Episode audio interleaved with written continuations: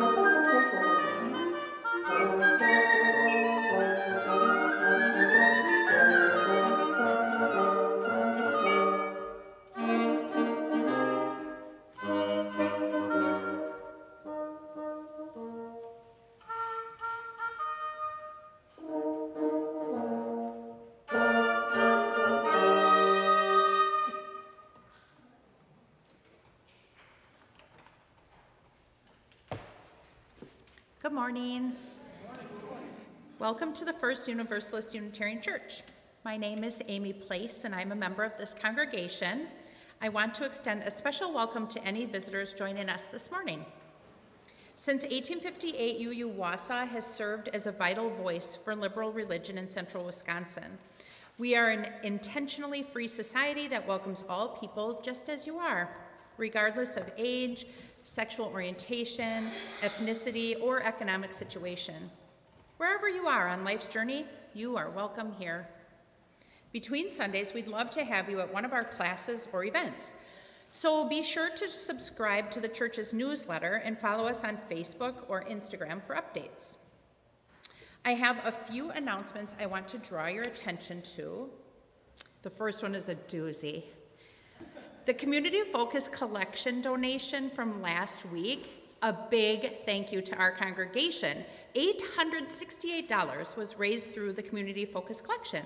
This money has been donated to the Wausau Free Clinic. The Wine, Cheese, and Leadership event is on Friday, December 1st, from 6:30 to 8:30. We're holding this event to express our gratitude to the Board of Trustees. We hope you have RSVP'd, and we look forward to seeing you there. Mark your calendars. On December 8th, members of the congregation will be hosting the Second Friday Nighters event in their home. Socialize, enjoy each other's company, and share some yummy food. Please watch the Circuit Rider newsletter for more information and a form to RSVP. And lastly, a reminder of the annual meeting. As required by the board bylaws, an annual meeting of the congregation will be held Sunday, December 3rd at 11:45 a.m. after the service. The meeting will be held here in the sanctuary. All are welcome to attend. As we begin our worship together, let us take a moment to extend peace and blessing to one another. Please rise and greet your neighbors.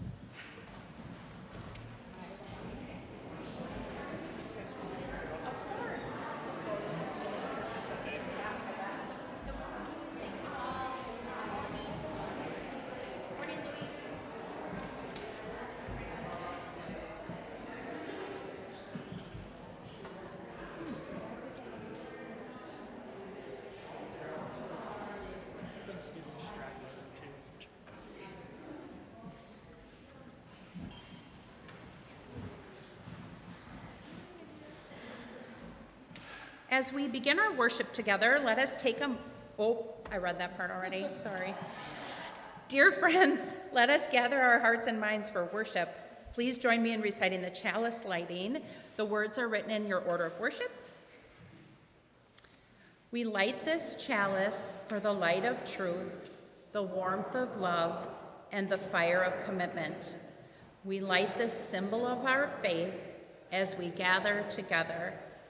Please rise and body your spirit for our opening hymn, number 301 Touch the Earth, Reach the Sky.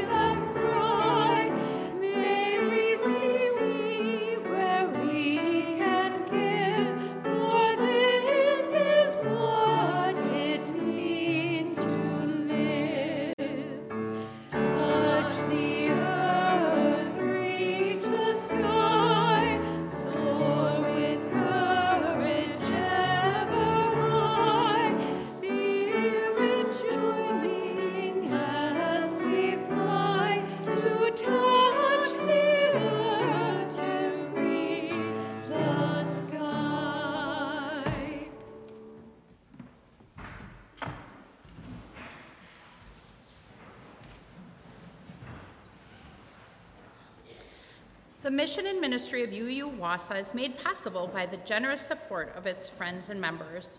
You can place a gift in the basket as it passes by. You can also stop by our website, uuwausau.org, to make a one time or recurring gift with your credit or debit card. Thank you for your support.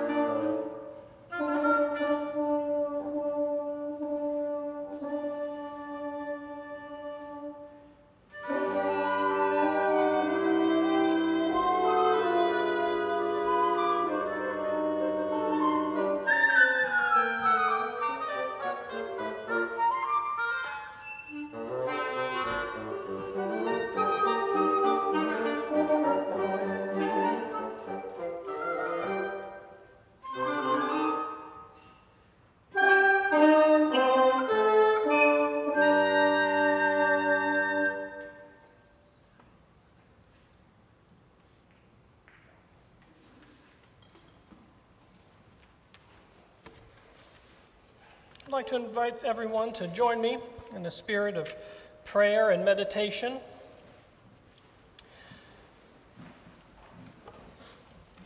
If your legs are crossed, I want to encourage you to uncross them. Put your feet flat, firm on the ground. If you're comfortable closing your eyes, now is a good time to close them. Start by focusing our attention. First, focus your attention on the room, the air stirring in it, the generous people who make up the congregation this morning. Now move your attention into your mind. Take a moment, if you can, to quiet your racing thoughts.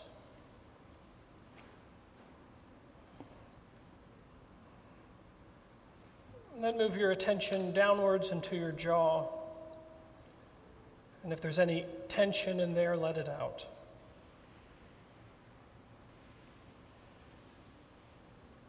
Now move your attention downwards into your chest. Take a deep breath in and slow out. And another full breath, but this time down into your stomach. In and slowly out. And let us pray.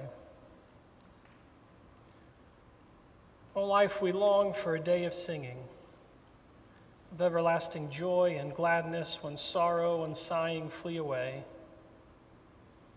And yet we look at the world around us and see that these hopes and prayers go unfulfilled.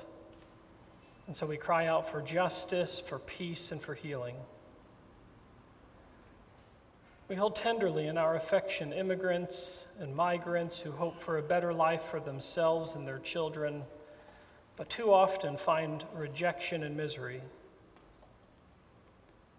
We pray for the imprisoned, those who hope for a better life when they are released, but too often are barred from work, from homes, from families. We lift up those whose lives are marked by poverty and need for those who are sick or in pain, for those who are broken in spirit or mind, that the good news of prophets from every age will come true. Let us call to mind all the joys and sorrows in our lives, and let us meditate on them in silence together now.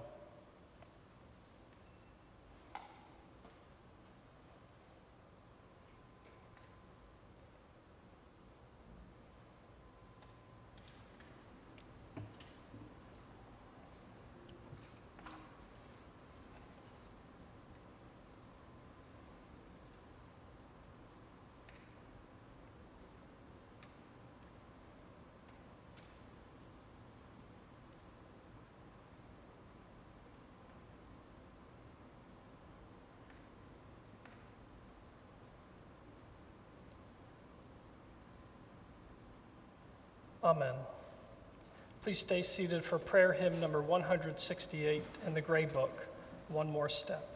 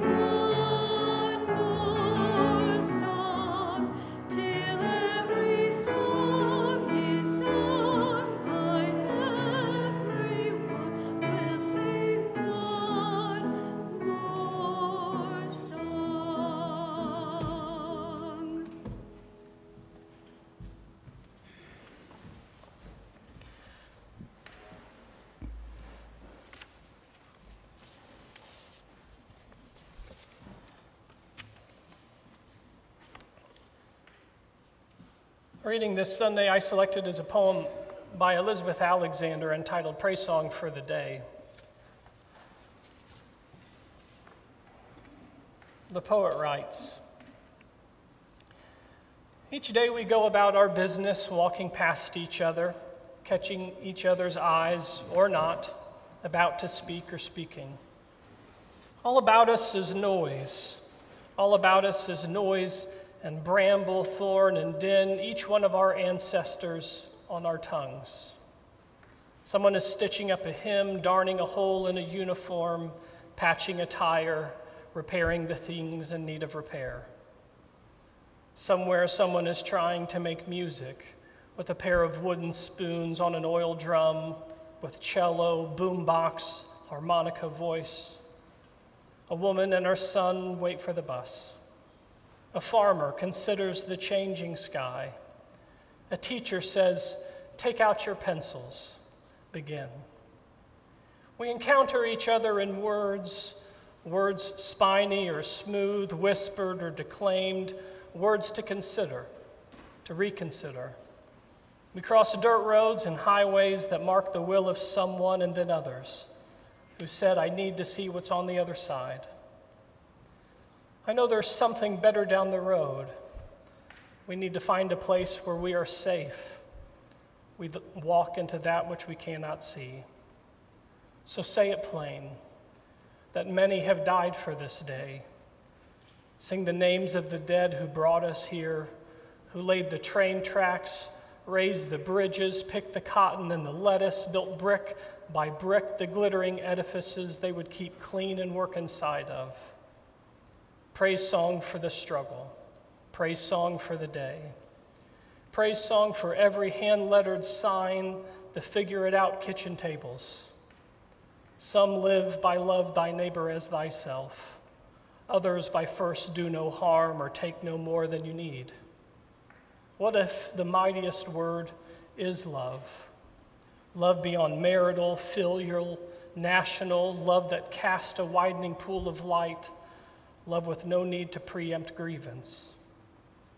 In today's sharp sparkle, this winter air, anything can be made, any sentence begun. On the brink, on the brim, on the cusp, praise song for walking forward in that light. Here ends our reading.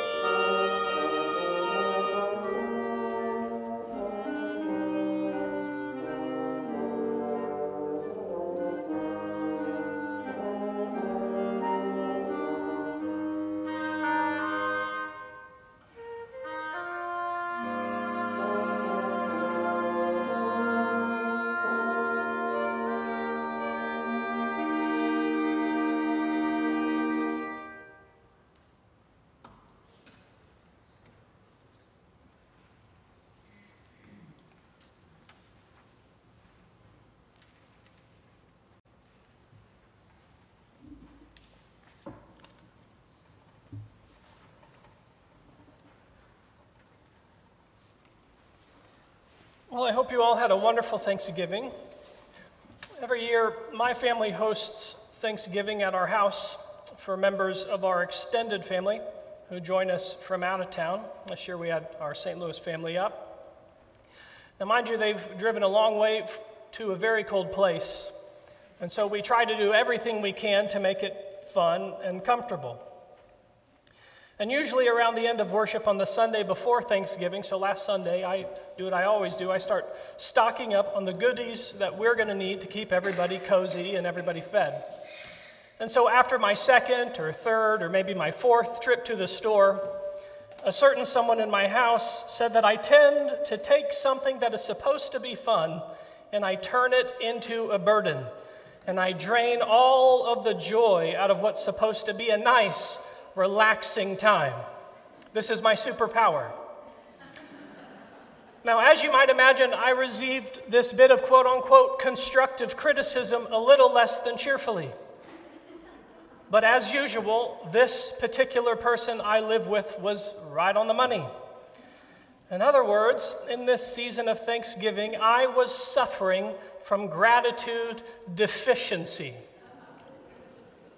And so every year around Thanksgiving, if you don't notice this very annoying feature in American culture, newspapers and magazines publish countless articles on the science of gratitude that detail how extremely beneficial it is and how you can exercise your gratitude and get better at it. But making yourself more grateful is harder than it sounds, at least it is for me. And so this year in the Atlantic, Arthur Brooks, who I like to read, Harvard's so called professor of happiness, he published a piece called, quote, Four Ways to Be Grateful and Happier. First, he tells us, quote, gratitude is very similar to exercise, end quote. You would be like me if you wanted to stop reading the article as soon as it said, it's like exercise. But that's another way of saying that gratitude isn't always fun and games. It can also be work. So then he lists the steps. Are you ready? Get out your pens. One, make thankfulness an interior discipline. Think about it, internalize it, right? Two, make it an outward expression. Say thank you to someone, right? Give someone a hug. Number three, make it a sacred duty. Make it something that is a bit of a ritual. Make it into words of worship. Do it regularly. Finally, Brooks assures us, quote, if you commit to this regimen, your life will change. Now, you won't feel grateful every second, you're still human, but gratitude will become a fixed point around which you will live your life. And this will make you a stronger, happier person. End quote. Now, I assume almost everyone wants to be stronger and happier and more grateful. If you're here and you don't want to be those things, I think that's very strange, but I'm glad you're here. I know I want to be all of those things, and I know a few people in this church, forgive me for saying this, but I know a few people in this church who could use a little more gratitude. I didn't look at anyone while I said that. After all, if you are a human being, and I'm assuming that is a category into which we all claim membership, then you are familiar with something psychologists call negativity bias. Is everybody here familiar with this concept? So, the amount of evidence verifying negativity bias is so overwhelming, it is effectively pointless to list the hundreds upon hundreds upon hundreds of global studies that show how we give our attention way more to our negative feelings and opinions than we do to our positive ones. How many of you can be feeling really, really good and someone says something critical, and instantly you think about that critical thing for the rest of the day? So, in the Wausau Daily Herald's Thanksgiving edition of the newspaper, I think Louie and I are the only two people who get the actual hard copy of the Wausau Daily Herald. But if you get it, three people, all right. It included this really wonderful article on gratitude. And in it, a psychologist by the name of Helen Vangs, she says this, quote, "We want everything to be better. We want everything to taste better, to be more abundant. We want more, we want more, we want more. And then it becomes really hard to be grateful. End quote. Now, Dr. Vang's advice is great, but I don't think you need a PhD to know that people default to grumpy know it alls because, as Saints Jagger and Saints Richard said, we can't get no satisfaction. Wayne goes on to say, quote, gratitude is usually sharpened or strengthened when we struggle. Most of us don't tend to know how grateful we are until something stinks. Joni Mitchell, if you've ever heard of her, she's kind of popular. She sang this song 65 years ago with this, this line You don't know what it's got. Anybody want to finish it for me? Till it's gone. That's right. You don't know what you got till it's gone. What Joni Mitchell and the Rolling Stones and the scientists and the doctors and the happiness professors want you to get through your thick skull is that you don't have to wait until you're struggling to see that you should have been more grateful all along. And you should start working on it right now. So here are some pro tips from the Herald. It goes like this You should maybe consider stopping yourself from venting about everything you hate at the end of the day.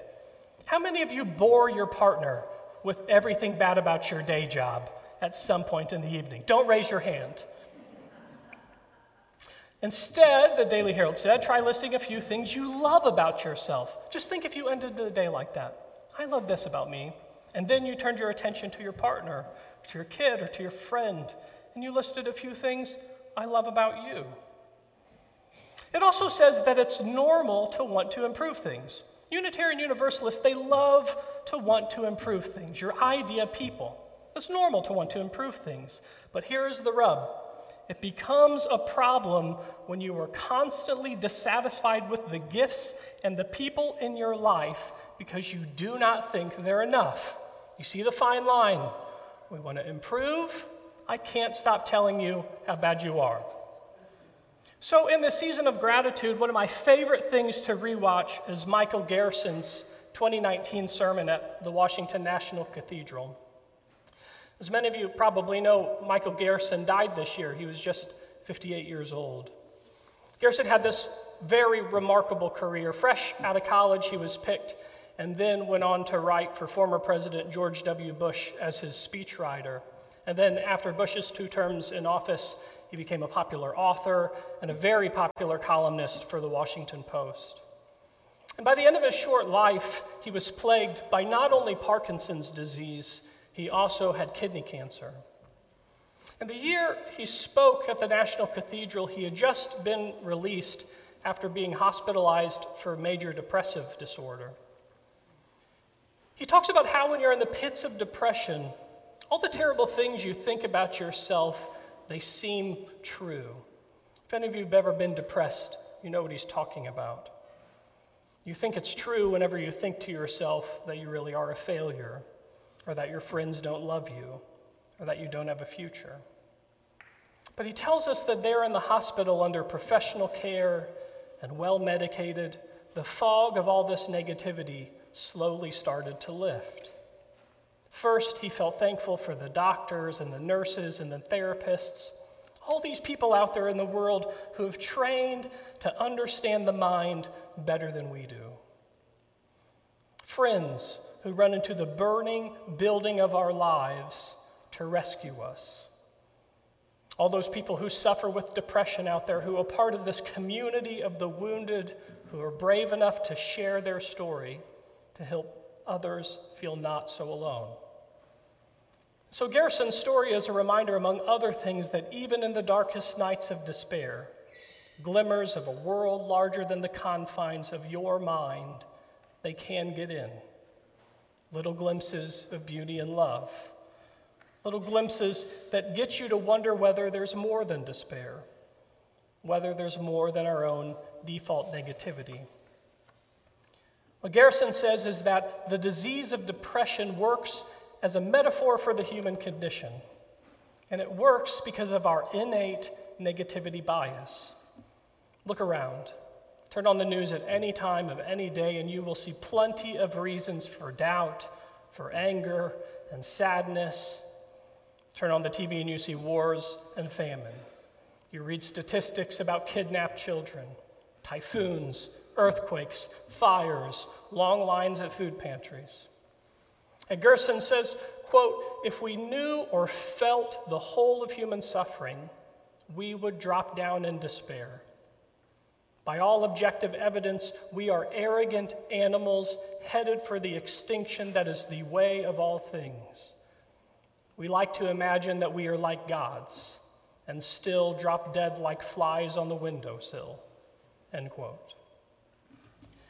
The attendant feature to humankind's arrogance and destruction is that in a world with so much evidence to the contrary, love and meaning often arrive right out of the blue.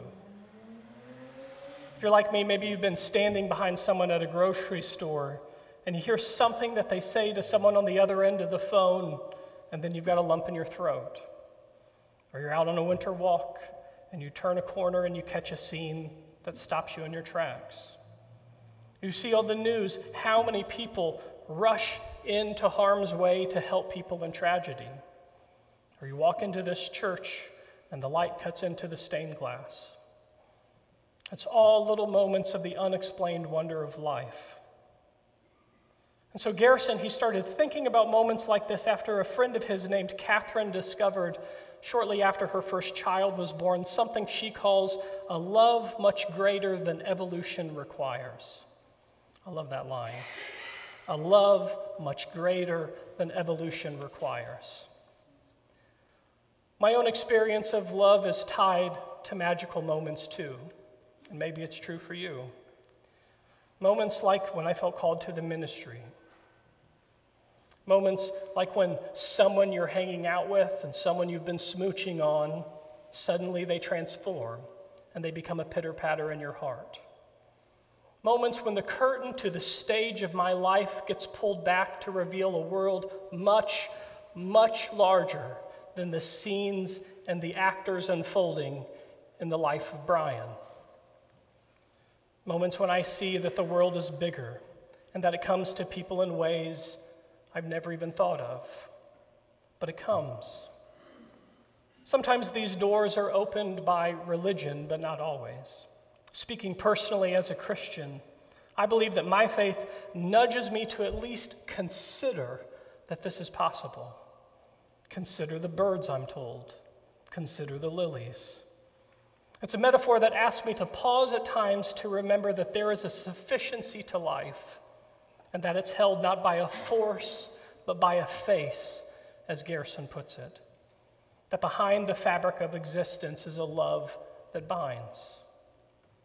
Now, for you, it might be acts of service, or deep in meditation, or in a song, or kissing someone you love, or watching your kid figure out how to do something they've been struggling with. Maybe for you, it's just that you woke up this morning. Maybe for you, it's that you're relatively healthy. Maybe for you, it's that you woke up on Thanksgiving morning with a house full of guests, with nothing more than laughter for you, hugs for you, and for people to tell you how good your food is, even though you burnt just about everything around the edges how to become aware of the reality of love greater than evolution requires. It has no set recipe. Now, I tend to have to be reminded of this in dramatic fashion. And don't get me wrong whenever I say this. I don't say that because I'm special, I'm actually quite dense. My negativity bias is way better than yours in all the wrong ways. Let me pause to acknowledge that maybe this idea of growing in gratitude is hard for you because sadness at this moment seems your only friend. Maybe you're sick or someone you love is. It's hard to feel grateful sometimes. Therapy's been a good option for me. Medication has been a good option for me.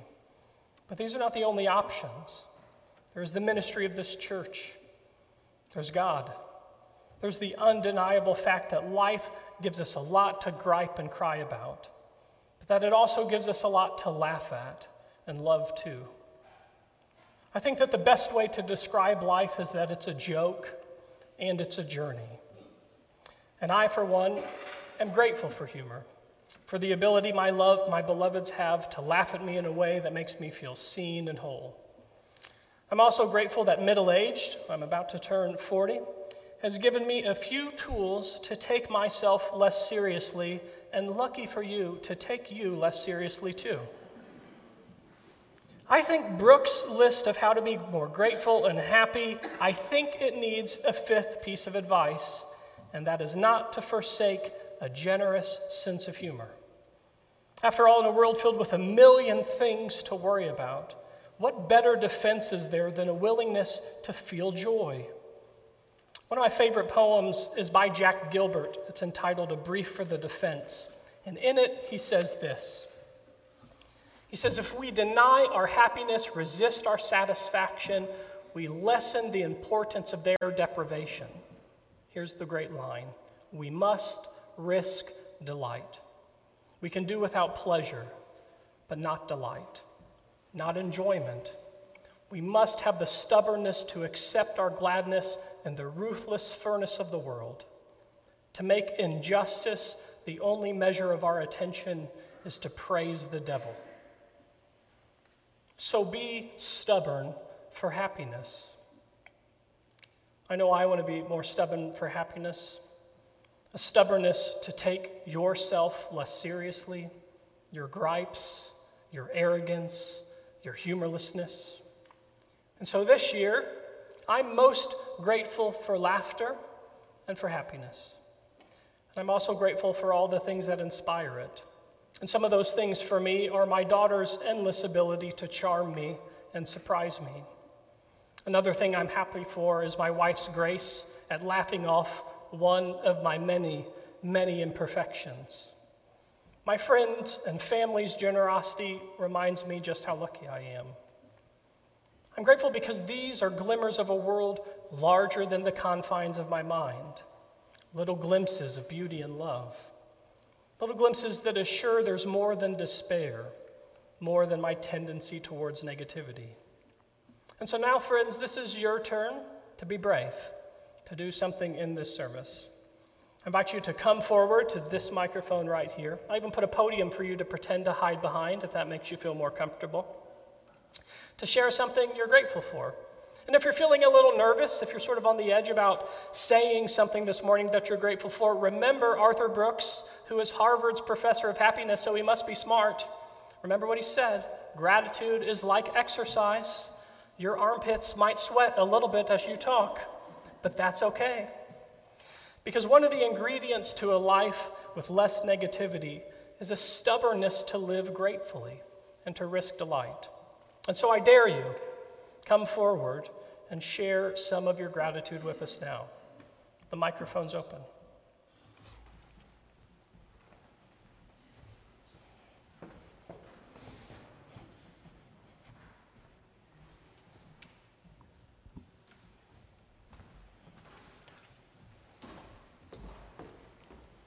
I'd like to say thank you to you all.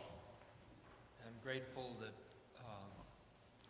I get to experience uh, the love and generosity of all of you people here. And um, it was amazing moving to Wausau. Uh, I had a, instantly more than a hundred new friends. And truly, you've all been friendly to me, and I'm thankful for that. I'm thankful for this universe, made it possible for us to have four seasons here. In the beauty we see, the beautiful snow, first, not first snow, but first snow, white. And just wonderful looking outside this morning. We can put up with what it comes with it, but it's something to be grateful for. And I'd like to say also thank you, thank, thank you to Anna for inviting me up here so that I could experience this warmth and joy and friendliness of you all here. Thank you.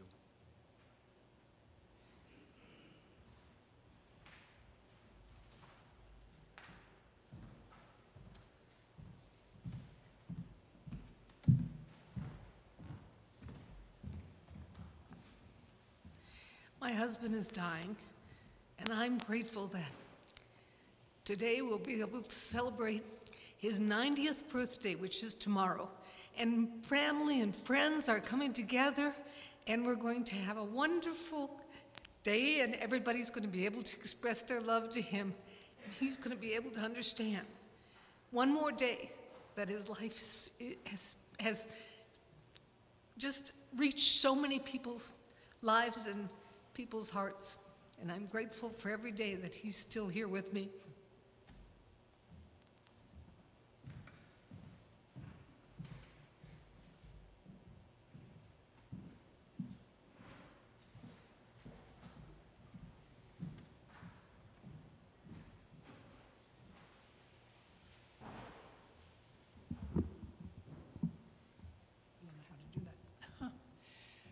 I am grateful for everyone who has ever loved me and the ones who came before, whose love allowed all those people who've loved me to love me. And I'm also really grateful for um, an Iroquois teacher, Amelie, who, um, who died about three years ago. But one of her uh, assignments to us was to thank our teachers. And she said, I'm not just talking about your good teachers, I'm talking about the ones who taught you a way not to be. And that was uh, an amazing, startling idea to me to thank somebody who was rotten. Okay, sure. And but I found that I I could thank my good teachers, and um, I was able to thank a former partner who I'd stayed angry with for four years, and I actually found two things to be grateful for. And I, it was like, whoa, gratitude can release me from anger, and it did. It was truly awesome. So, thank you all.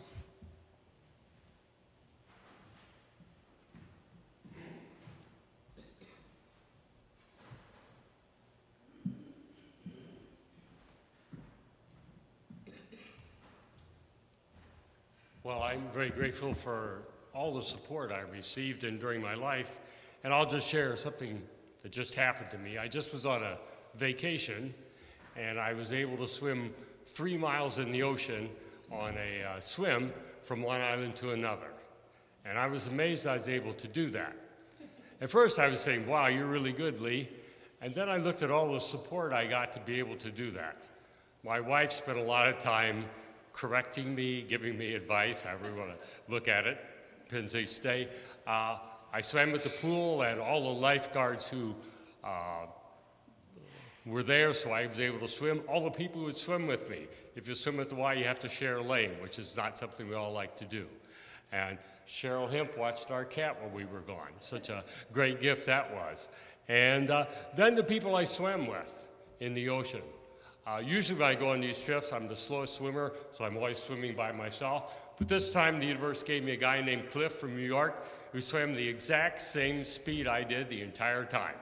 We swam the, all the swims we did, he was right there. And then there was a group of four of us, and two people were much faster than us, so they would come back and be with us so we'd get together. And I realized that uh, I just stopped swimming after about 10 minutes that I've been by myself. Because of all the support I had, I was able to keep going. And uh, I've had a life of that. And most of my life, I never saw those people there with me. I always thought, boy, you're pretty good, Lee. You can do this on your own. and one of the gifts of being older is I just see all the wonderful support that I've been given. I'm very grateful for that.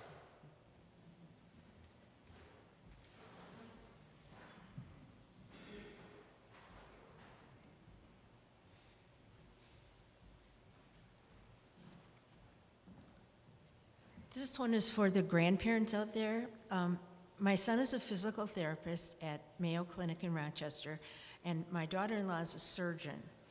Um, this is, she's just out of school in June. The only, so they had very little time. They have three boys eight, five, and one. So their one holiday to Wausau, their one visit to Wausau every year was Thanksgiving. And this year, my son pulled the Wednesday and Friday shift, so he was unable to make it. But my daughter-in-law was going to visit her family in Ashwaubenon and take the, you know, the three boys with her. And I said to my son, "Oh, do you suppose Elin could stop here and, you know, just say hi to me? Oh, you know, she has the three boys. You know, if they're sleeping, on and on." And I said, "Okay, well that's fine. I'll see you at Christmas then." Well, I had a party at my or a little family gathering at my house on Thanksgiving, and um, at we were eating at two o'clock, and right about that time, the doorbell rang, and my sister said, "Did you invite somebody we don't know about?" And it never entered my mind, but my daughter-in-law had decided to stop with the boys, and I was. I don't see them very often. I'm, it's 230 miles to Rochester, and I'm, I'm still working, so um, I don't get to see them as often as I would like. But it was the biggest surprise because I really thought they weren't going to be there. And I was just so excited to see, I call them my babies, but they're eight, five, and one, like I said. So it was a, it was a great Thanksgiving for me.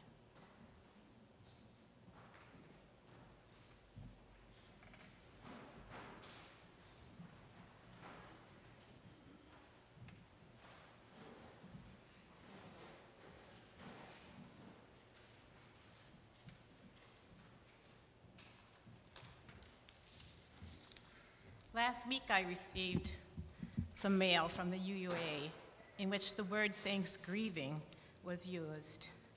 This term perfectly describes my conflicting views on the holiday.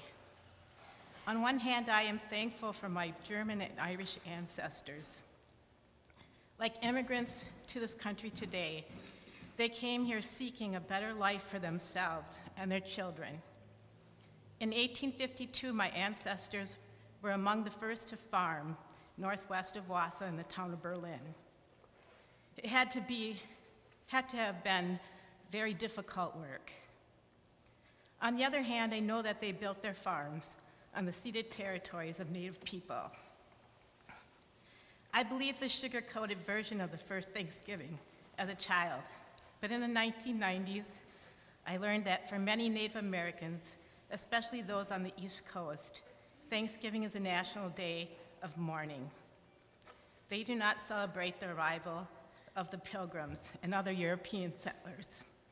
I don't blame them. And I am thankful, though, that Native people survived near genocide and attempts to erase their culture. Today, they are on the front lines of climate action, showing us how to do the difficult work needed so that all our children and grandchildren can have a better life. My hope is that we can repair our relationships with the earth and also the people whose ancestors were here first.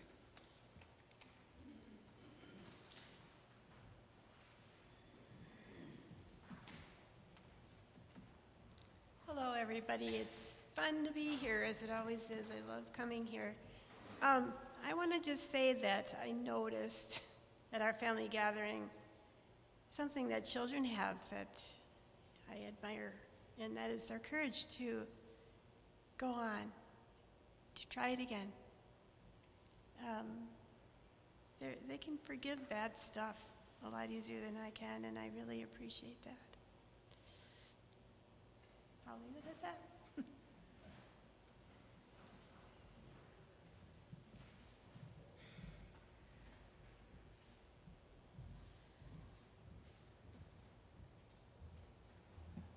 I'm very grateful for this community. As a now second year member, I am very struck by how important coming together and being in community is. It's not brand new for me. I have had another faith community that was supportive. However, I really am impressed with all of you. Brian, you're a great leader. Thank you. And without you, Margaret, I wouldn't have these tears. Thank you.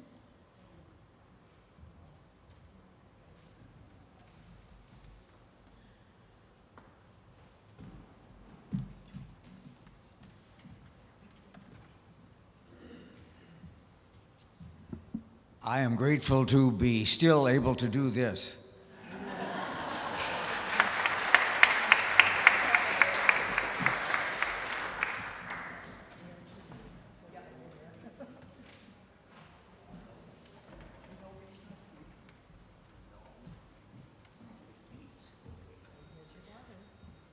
I'm Catherine Pratt. I'm Louis' daughter, and I'm certainly grateful for, for him.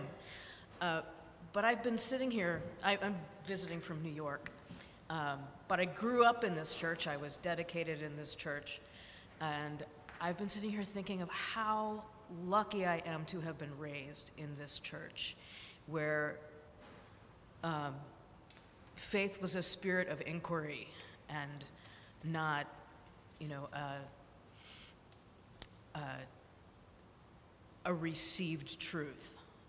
Um, it has, it's, it really was so formative to my life, and I am grateful to, I, I don't know how many of you uh, recognize me, but to the world that this church creates.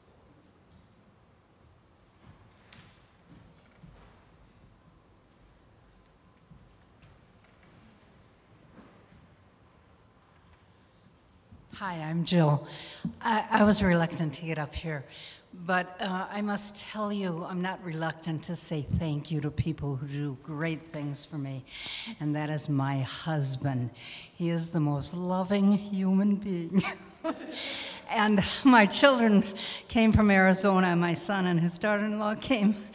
And he truly was their father, even though he isn't by body, he is by spirit. And it was just so loving. Thank you.